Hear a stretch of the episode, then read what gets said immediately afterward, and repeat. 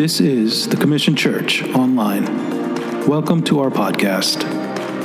We want to be a church who brings heaven on earth through the Word of God and the love of Christ. I pray this week's message blesses you. And last Sunday, we did a message called Songs from a Cave. Uh, and uh, we explored that topic. And uh, what we started last week, I kind of want to continue this week. And the message I want to title this week is Songs from Pain. Last week was Songs from a Cave, and this week uh, the message is titled Songs from Pain.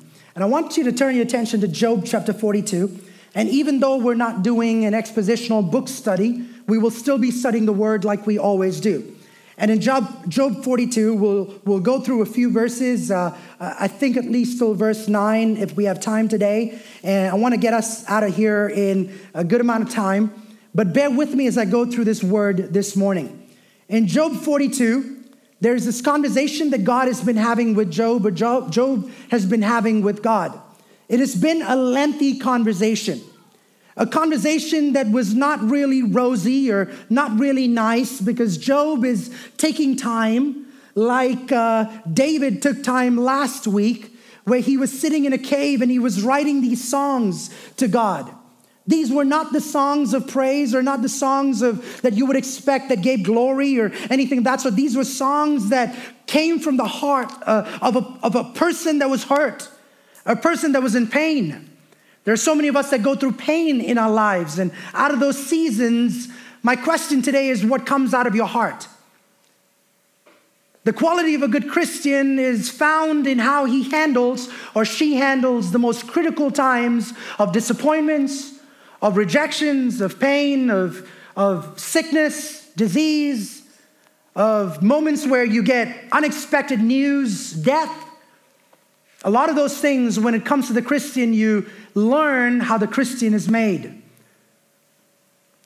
Job is going through a very similar situation that David was going through last week, but one in which he doesn't even understand why God is doing what he does. In chapter number 42, Job is actually talking, having this to and forth with God after God has answered him after 38 something chapters of Job going to and forth with God.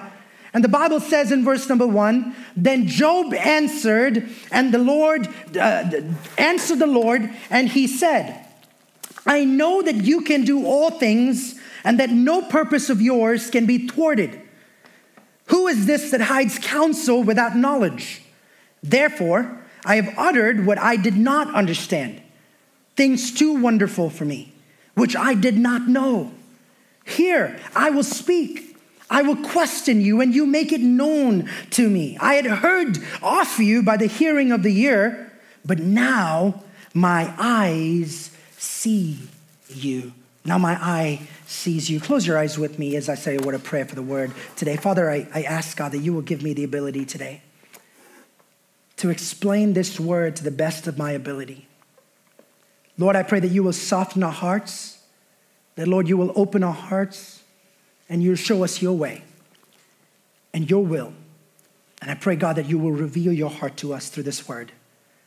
Speak to us. In Jesus' name we pray. Amen. I want to make a few statements here before we dive into this word of God. You know, we serve a God who is very intentional. Uh, his actions are never an end to themselves. God's actions are always a means to an end.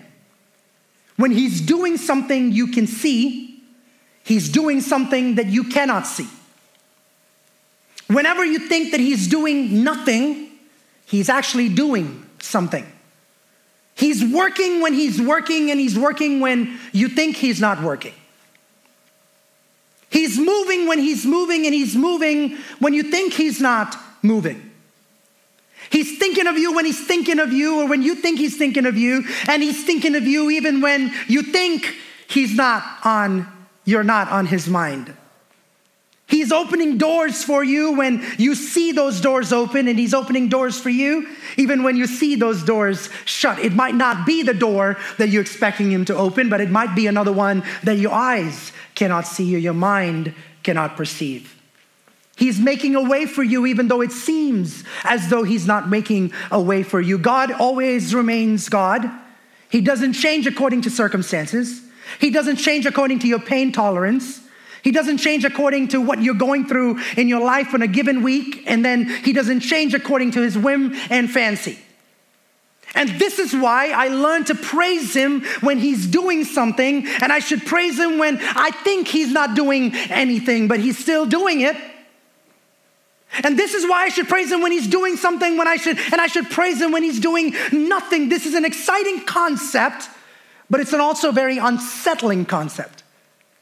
It's a it's a it's an exciting understanding, it's an exciting insight, but it's also a very troubling insight if you know what I'm talking about.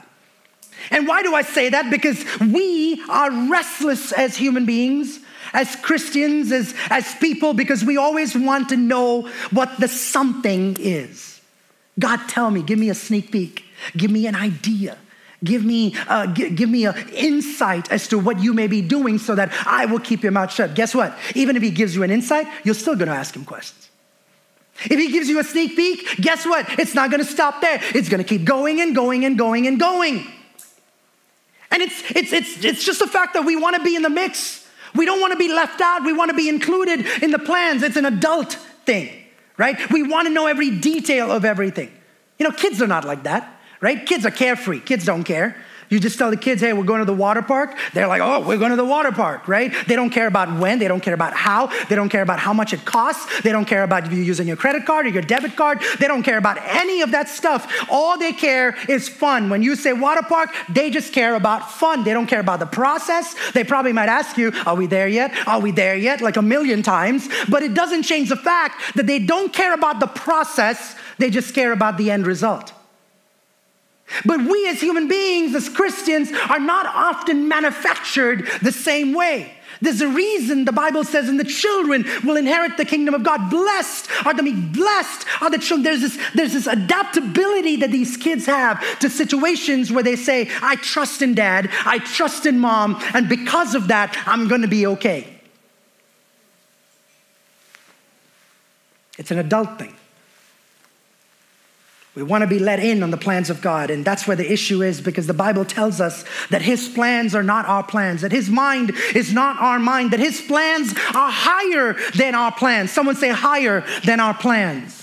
It's important for the Christian to understand that and to accept that, not just hear it in a message, not just to be like, okay, that's how God is, but to accept it and run with it and roll with it and say, hey, if that's who God says I am, or if that's who God says He is, and that's who God is, I am going to accept that His plans are not my plans.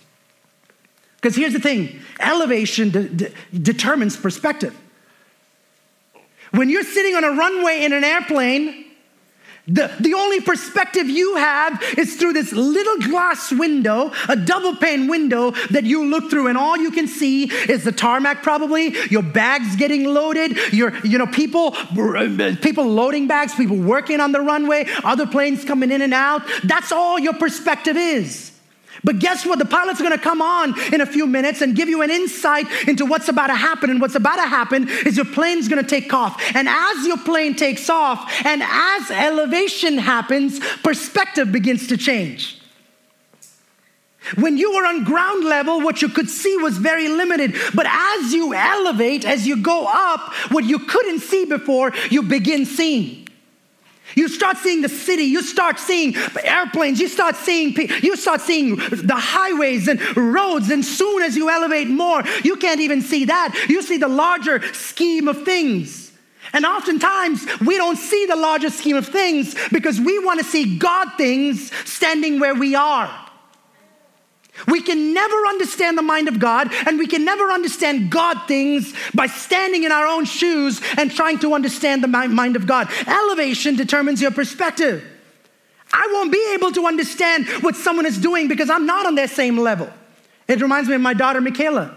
A few weeks ago, and she does this very often, but a few weeks ago after church, we went out to lunch. And after lunch, we went out to grab dessert at an ice cream bar. And we went to this ice cream bar and we were in line. And as soon as we got to the front of the line, Michaela quickly said, Hey, dad, pick me up, pick me up, pick me up.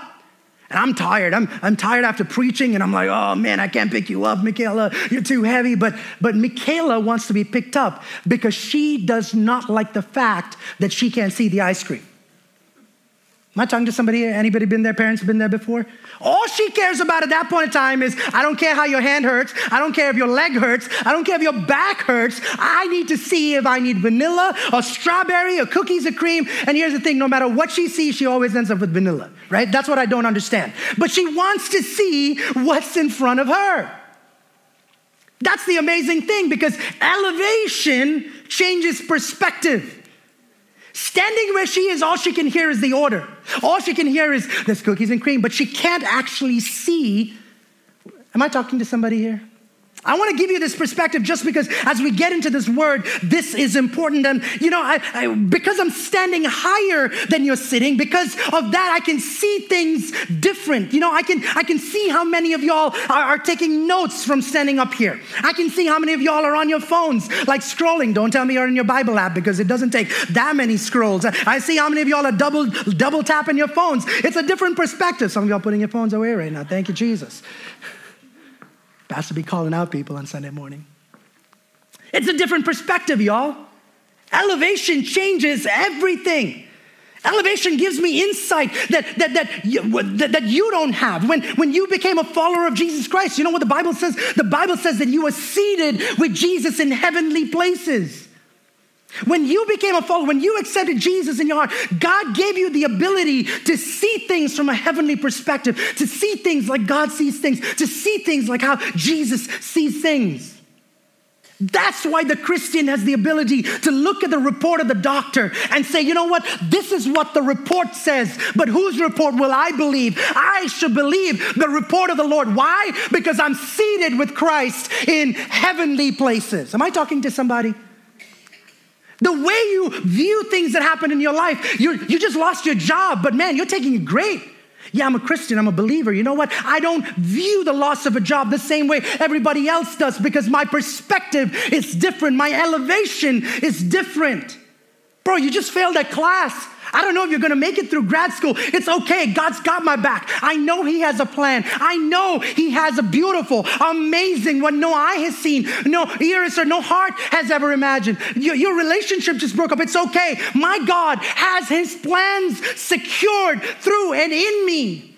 His ways are not our ways, and His thoughts are not our thoughts. You know, in, in John chapter 11, you recount that story of Martha and Mary, and I'm not going to get into that passage because of the lack of time. And, uh, and, and, and we see Martha and Mary who were close friends with Jesus and their brother Lazarus. And those three had this close relationship with Jesus, and Lazarus gets sick. Jesus gets word that Lazarus is, is sick. Come to Bethany real quick. But guess what Jesus does? Jesus delays. Lazarus is already dead four days. The disciples look at him and say, Jesus, I don't know why you, we're going anymore. Eh, you, you delayed it. They probably buried him already. There's no, re- there's no reason for us to go. There's no reason for us to get up and get out of here. But you know what? Jesus looks at them and says, Jesus looks at these smart people, his disciples, these people of faith, and he looks at them and he says, He is just what? Sleeping. He makes a bold proclamation. He says, He is just seeing where they saw death, He saw a nap. Where he saw final, where they saw finality, he saw continuity. It's amazing how perspectives are different.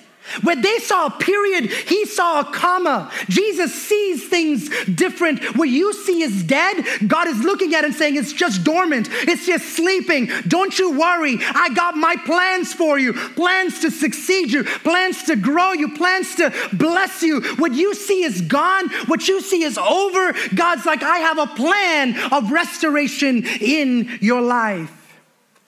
Maybe, just maybe, why he isn't rushing like you want him to is because he's not as nervous as you are. You think if he doesn't come on time, it's hopeless.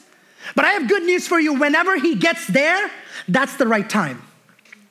It's not what you think is the right time. God says, In my time, I will do all things beautiful. That gives me rest, church. He doesn't say, In my time, I do all things uh, possible. That's not what the Bible says. The, the Bible says in God's time, He does all things beautiful, which means it's just not going to be possible. When His time comes, it's going to be the very best. That's what beautiful means. See, the problem with the church is that we are intentional about teaching people how to serve, how to sow, how to reap, how to evangelize, how to give, but we haven't equipped the body of Christ to suffer. We're not doing enough to equip the body of Christ and to tell the body of Christ that you are going to suffer, that you are going to go through pain, that you are not going to go through a bed of roses. And, and we do our best here at Commission to teach the word as it is. And what the word says in John 16 33 is in the world there will be tribulation. You will have tribulation. But the Bible says, Jesus says, Take heart, I have overcome the world. That's what the Bible teaches, church. You see the change of elevation? He says, There is tribulation in the world, but I have overcome your. Come on, somebody, this is good. He says, Look at it from my perspective. I went on the cross. I died the death that nobody would have died. Why? Because I have overcome it. By my stripes, you are healed. There is power in the gospel message. And God looks at them and says, Hey, I want to set your expectation. And the expectation is that you're going to go through pain, you're going to go through suffering. And Job is going to go through this season of unexpected. Now, listen to me unexpected unexplainable, undeserved adversity. Come on, I'm talking to somebody this morning. I don't know how many of you have been there, but we go through seasons of unexplainable. Doctors have no idea what's going on, Pastor Ashish. Pray.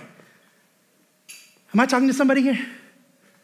I have no idea why I lost my job, Pastor Ashish. I, I have no idea why I was fired, Pastor Ashish. Unexplainable, I did everything in my capacity, Pastor Ashish. I'm tithing, I'm coming on Sundays, I'm serving, I'm doing everything I should. I'm not sinning, Pastor Ashish, but this is what's going on undeserved, unexplainable, unexpected adversity. And Job is in a situation like that. You want to know who Job is? Job chapter 1. You want to know how he's introduced? There's this man in the land of Uz, that's what the Bible says, whose name was Job. This man was blameless Okay, listen up. He was, someone say, blameless. He was upright, undeserved. Am I talking to somebody? Undeserved. Blameless, upright, right? He was a man who feared God and turned away from evil. Oh, come on, somebody. Oh, I want to be that man. That's amazing that somebody has a witness like that. But here's what I, I can I be honest with y'all here? Can we have an honest God? I can't understand this. I just can't. No matter how much I tried to wrap my head around this so, and I, I, I can't. And I was sitting and preparing this message this week, and I, I was like, Lord, I struggle with this because in chapter number 42, as we continue reading that passage, in verse number seven, this is so contradictory, Lord. And this is what the Bible says And the Lord said to Satan, From where have you come? And Satan answered the Lord and said, From going to and fro on the earth and walking up and down on it. And the Lord said to Satan, Have you considered my servant Job? There is no one like him on the earth, a blameless, upright man who fears the Lord and turns away from evil. There is a reconfirmation. Come on, somebody. Of what exactly we've been reading all this while. Hmm. This doesn't make sense to me. I have this hard time understanding this. Why is this in the narrative? Why, God, do you have to tell us that he was upright and he did nothing wrong and he lived by the book and he was sinless and he was blameless and he stood upright and you loved him and all of this stuff. It, it seems like that was unnecessary because what he's going through doesn't really go along with what you think about him.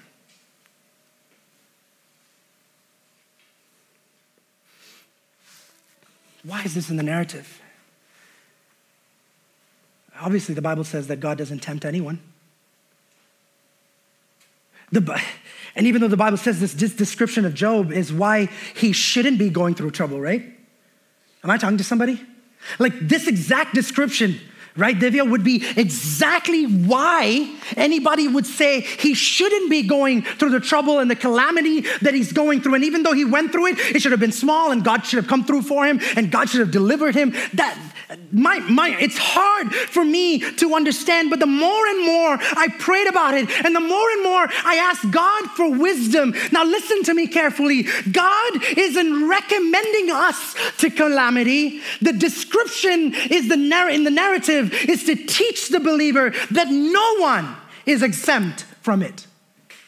Not one. So the next time you sit back and say, God, why me? God's looking at each one of us and saying, That's what I told you. And I say this all the time. The message of the cross was not a peachy one. It wasn't a, it, wasn't a hard sell. It wasn't a, you know, hey, this is what I have to offer. Come to me. I say this all the time, and I'm going to repeat this. If at all, Jesus looked at his followers and said, Don't you, if you want to follow me, you got to pick up a cross. He said, You want to follow me? You have to leave your mother, your father, you have to leave your possessions, you have to sell all your belongings. There is a narrow road, it's not a wide road, there are no options. This is not a this is not a thing that you could just walk into and enjoy. No, no, no. This is gonna be hard, is what Jesus did. It's exactly the opposite that we do in churches. Just like, come as you are, do whatever you want to do. Hey, after church, come out, we'll give you coffee and donuts, and we'll give you a gift into your hands. We do all of that stuff, all right? But Jesus was like, bro, I'm not giving you a gift. My, the, the gift that I'm going to give you is a hard life. Take it or leave it. Like it's persecution. It's hard. It's, it's a cross that you have to carry. And, and for those of you who have never been taught this gospel, that is the gospel of Jesus. And the, the narrative is there because God wants to teach the believer that not one person sitting in this room is exempt from calamity. No matter how good and no matter how faithful and no matter how wonderful Job was, calamity was about to strike his home. He was blameless, but trouble still hit his house. He was faithful, but trouble still hit his house. He gave and he served and he tithed and he prayed and he fasted, but trouble still hit his home. And God is here bragging about Job. And Satan responds. You know how Satan responds? Satan answered the Lord and said, does Job fear God for no reason? He says, Here's God, I want to ask you a question. I think there's something in for him. Like, there's something in it for him. Like, there's no, I can't understand as to why he would just fear God for no reason. Is it for no reason that Job is favored, is what Satan is asking? Look at how you blessed him. Like, look at his house. Like, look at his cars. That's why he loves you. That's why he adores you. That's why he worships you. That's why he stays away from evil. Here's my question Can I ask you a question, church? Could the devil accuse you of this if he was having a conversation with God about you? Jeff, that's my question today.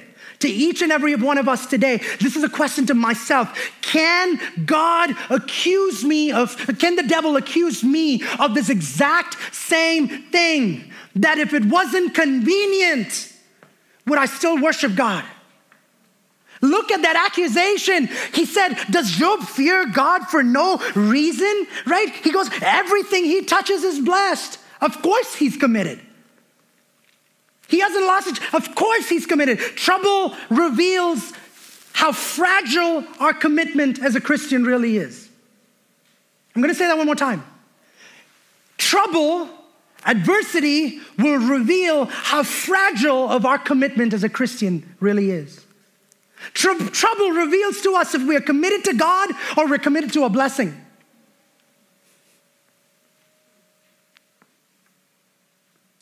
Put somebody in hot water. Put somebody in a hot pot of boiling oil. And if they say, I still trust God, you got a John right there. Put a man into a den of lions and say, denounce God. And if he says, I will still trust God, that's a Christian right there. Put three men into a burning furnace and say, denounce God. If they say, no, doesn't, doesn't matter, I still trust God, that's a Christian right there.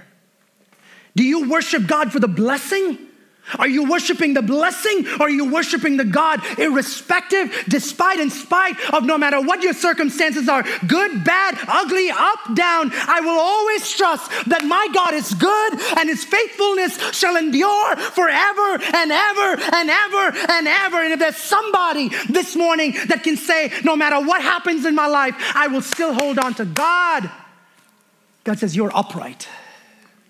That's what, that's what makes you upright. Because verse number 10, Satan goes on with the accusation Have you not put a hedge around him and his house and all that he has on every side? Listen, this is Satan talking. You have blessed the work of his hands, and his possessions have increased the land. Who's talking? Someone say Satan's talking. He's saying, he's saying, Have you not, God, have you not put a hedge? Here's my question, church. Listen carefully. This, here's my question God doesn't say, I put a hedge around him. Satan says, You put a hedge around him. He accuses God of protecting his children. He accuses God of doing what God does. How does he know that there's a hedge around Job? How, Prince, how, how, how did Satan know that there was a hedge around Job? How would he know about the presence of a hedge unless he didn't try to get to Job? And guess what? He was probably unsuccessful. Every time he tried to penetrate, that hedge, man, protected protected the Son of God. Come on, am I, am I, talking to somebody here? Every single, here, here's my point that I'm trying to make. See, we complain about the stuff that gets through the hedge, that we forget to praise God about the stuff that didn't get through the hedge. See, that's why it's important to praise Him when you think He's working and praise Him when you think that He's not working, because without your knowledge, trust me, He's always working. He hasn't stepped off the throne, He will never step off the throne. The Word of God reminds you and me that He is the same unchanging Jesus yesterday, today, and forevermore. He is a faithful God. He is Jehovah Jireh, He is Jehovah Shammah, He is your banner, He is your protector. And no matter what happens in your life, my God will always always be a God. He doesn't twist and change according to circumstances. Some of us have the skewed version of God that He's playing twister with you. That He's working around you and around your circumstances to make sure that He, no, no, no, no, He's not playing nothing with you. You're playing games. He's staying on the throne. You're twisting his words. You're twisting his thoughts. You trust me. Don't try to decipher the thoughts of God. His thoughts are higher than your thoughts. His, he's on different elevation. He's on a different dimension. And, and pray that God gives you wisdom to understand it. But here's the thing: don't just give praise to God for the things that you know about. Praise Him for the things that you don't know about. God protected Job even when he didn't know that he was in danger. See, perspective changes everything. If I get caught up in only the things I can see, man, I, I, I get this very skewed notion and understanding of God. If our perspective of God is based on the things we see and understand and comprehend, we will have a very negative, cynical, and diabolic view of God. Because that's what the enemy wants you to have, is to doubt God with everything you have.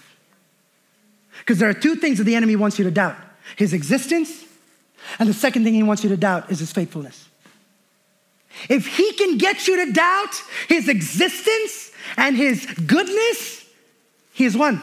Because for a lot of us, we know that he's there, he's on the God exists. That's there. For a lot of us, that, that one thing is say, it's unpenetrable. Hedge. Unpenetrable hedge. But when he knows that that's unpenetrable, the second thing is he'll start asking you about the goodness of God in your life. Hey, if, if God is good, why did that happen to you? Hey, if God is good, why did you have to go through that in your marriage? If God is so good, like he says he is, hey, didn't you make a vow to your husband? Did you make a vow to your wife? Why did God make you go through that in your marriage? Like, why? Didn't you show up on time? Didn't you stay five minutes later? You never cheated on your taxes, but why did you lose that job? You never cheated in one exam at school, but why did you fail that class?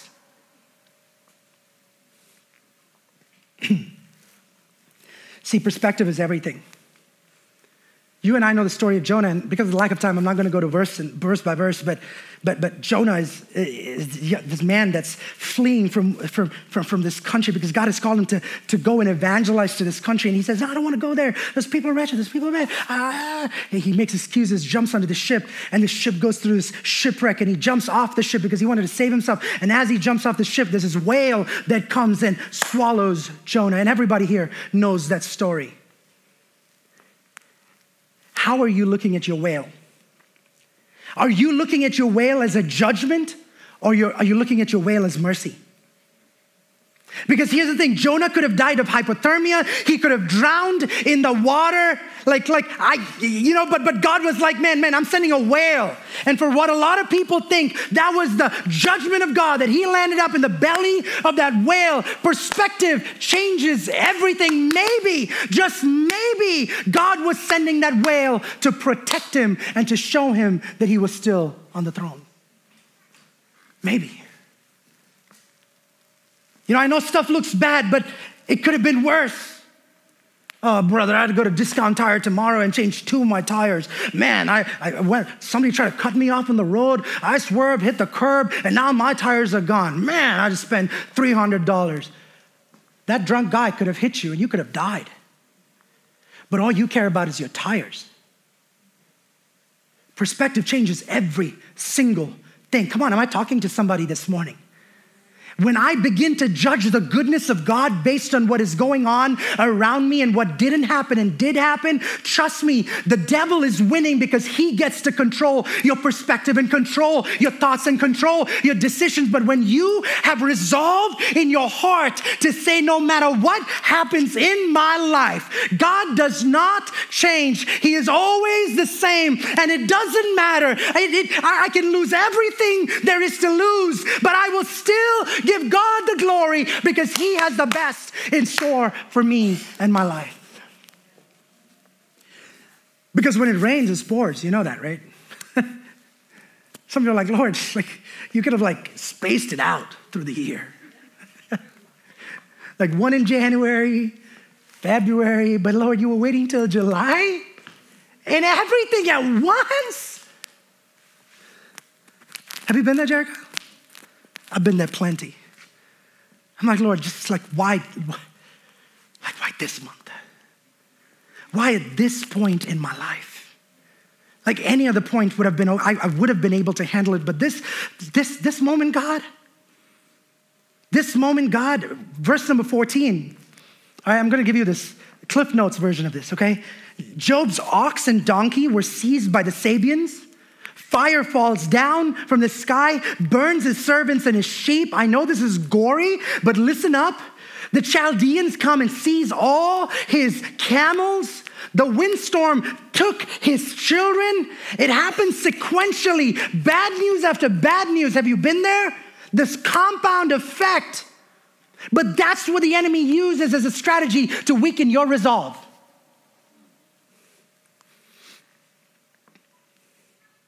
But it's the sequential knocking down that actually puts people out. That says, I can't do this anymore. I want to throw in the towel.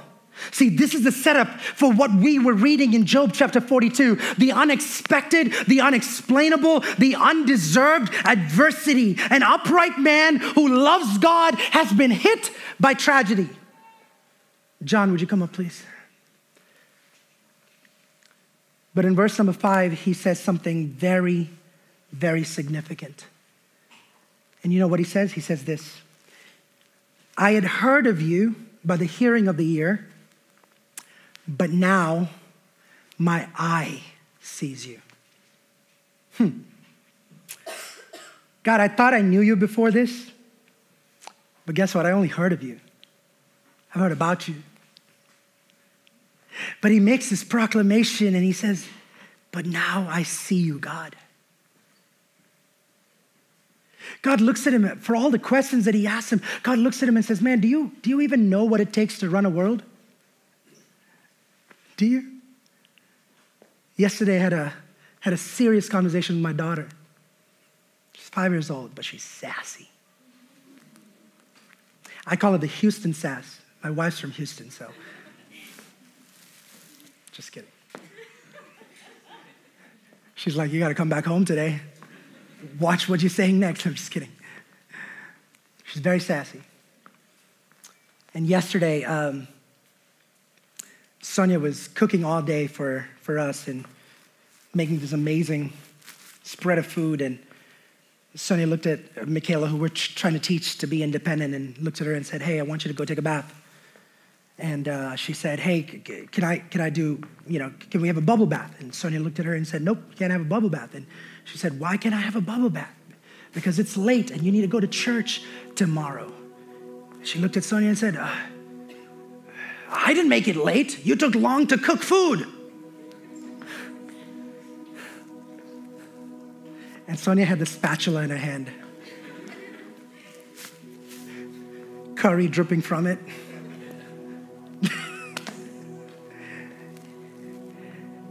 And I walked into the room. I just come in from outside, and I walked into the room, and Sonia looked at me and said, You better get your daughter right now.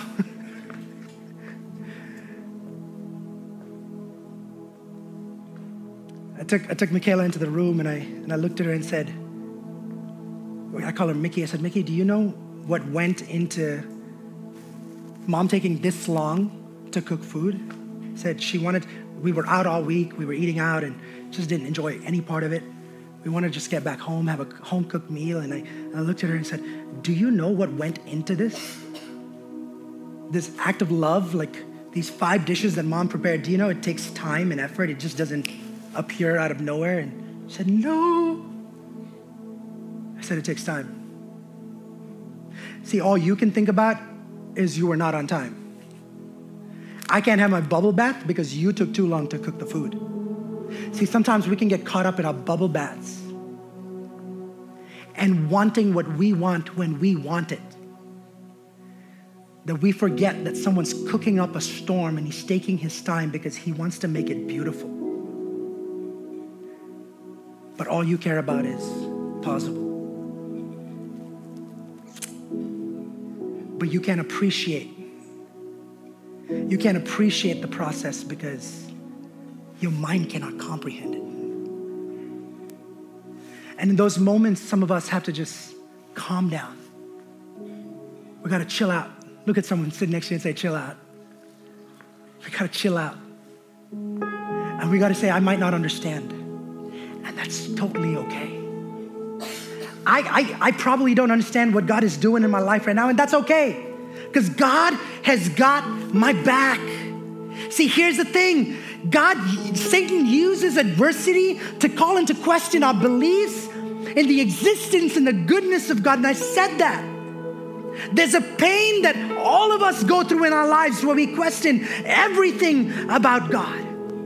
But here's the thing if He can get you to question His existence, He will call into question His goodness because that is what your faith and my faith rests on. If he can get to one of those two things, he can pull the rug of faith out of underneath me. But here's what he does when he goes through loss. You know what he does? The Bible says he weeps. He weeps. See, faith doesn't change reality. Faith believes that God can change it or that God can change me in it. Am I gonna, I'm gonna say that one more time. See, faith doesn't deny reality, it doesn't deny your circumstances.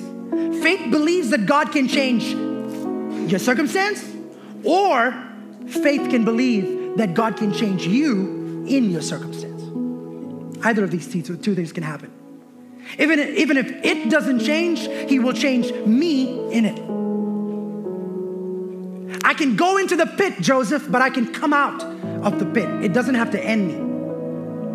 Sometimes He's not gonna dig around the pit and make it bigger for you to stay in and make it comfortable for you. But remember, there's a palace that comes out of it. You may go into the fury furnace, but you will come out. You may go into the lion's den, but you will come out. You may go into the grave, but you will resurrect. It's okay to grieve. It's okay to go through pains. It's okay to sing those songs of pain. In your pain, the first thing that he did was he broke down and he started crying in the presence of God. The Bible says he wept. How many of you, how many of us do not hesitate to put everything out at the altar? Would you stand up with me, church, as I close this message out? You know, the fire of God only consumes what you put on the altar. Right, Lisa? Like, God wouldn't consume anything or God wouldn't be pleased with anything that wasn't put on the altar. He can consume what you don't put out. You know what Jesus looked at the people that came up to him and said? They, he, that wanted healing, what do you want? Like, how do I know what to heal if you don't tell me what you have? So many of us hold it on the inside. See, the, the, the, the fire of God only consumes what you put on the altar. Jesus healed people who well, healed what people revealed. If, if you don't if, if you don't face it, if you don't present it to God, He doesn't fix it. God says, Man, I came to heal the brokenhearted, but He can't heal the brokenhearted if you hide the brokenness. I can't heal the hurt that doesn't exist. He's not intimidated by your issue like you're intimidated by your issue. He can't heal what I hide. Some of us are not winning because we're not weeping. We're just holding it together. We're just strong. We're like, no, I don't want to show it on the outside. But there's strength when somebody says, I need Jesus to do this for me. God, I'm, I'm gonna cry through my pain. I'm gonna pray through my pain. I'm going through pain and I'm gonna let it known, Lord, that I'm in pain today. But some people are so afraid to lay out their pain because it shows weakness. But you know what Jesus did? Jesus looked at the city of Jerusalem and what does the Bible say? He cried because the situation in Jerusalem was so bad. He cried. He walked into the temple and he was he was disgusted and he he let it out. He said, "No, the righteous anger." Jesus cried. He wept. He modeled what is healthy for the soul. What Job is saying is, I've seen it with these eyes. Not these eyes, this eyes, this eye, these eyes. My heart. I finally seen it with my heart. He wept, and the last thing he did was he worshiped. That was the way a man who went through tragedy was able to say, The good God gives and the good God takes away.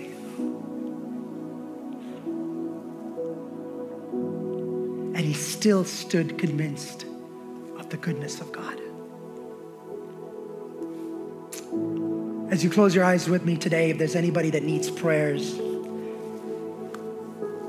Lisa's going to be available for prayer. Sonia's going to be available for prayer. If anybody needs prayers, I'm going to be available for prayer as well. If y'all need to pray with somebody today, as a church, we believe in prayer. We believe in standing in the gap. There's something that you need prayers about today, we're going to pray for you. I need a couple of people to stand with Vicky and Jeff today and pray with them. If, if you can, if you could probably step out of your seat and go and stand with Vicky and pray for her. Vicky injured her knee, and we're believing for healings. We prayed that. We declared that. We declared that, and we're going to pray that over her. We're going to pray for Lydia and Eva today they're not feeling well. Lydia and Andrew were supposed to dedicate their child today as well, and they had to back out because they weren't feeling well. Lydia and Eva were not feeling well. Let's pray for them. We're praying for Meryl's uncle, Baiju, who has cancer. We're going to pray for him. We're praying for Mary. We're praying for cancer, healing from cancer. We're praying for David. We're praying for his lungs, his heart. There's nothing impossible for our God. Amen. There's nothing impossible for our God. God is able, God is mighty.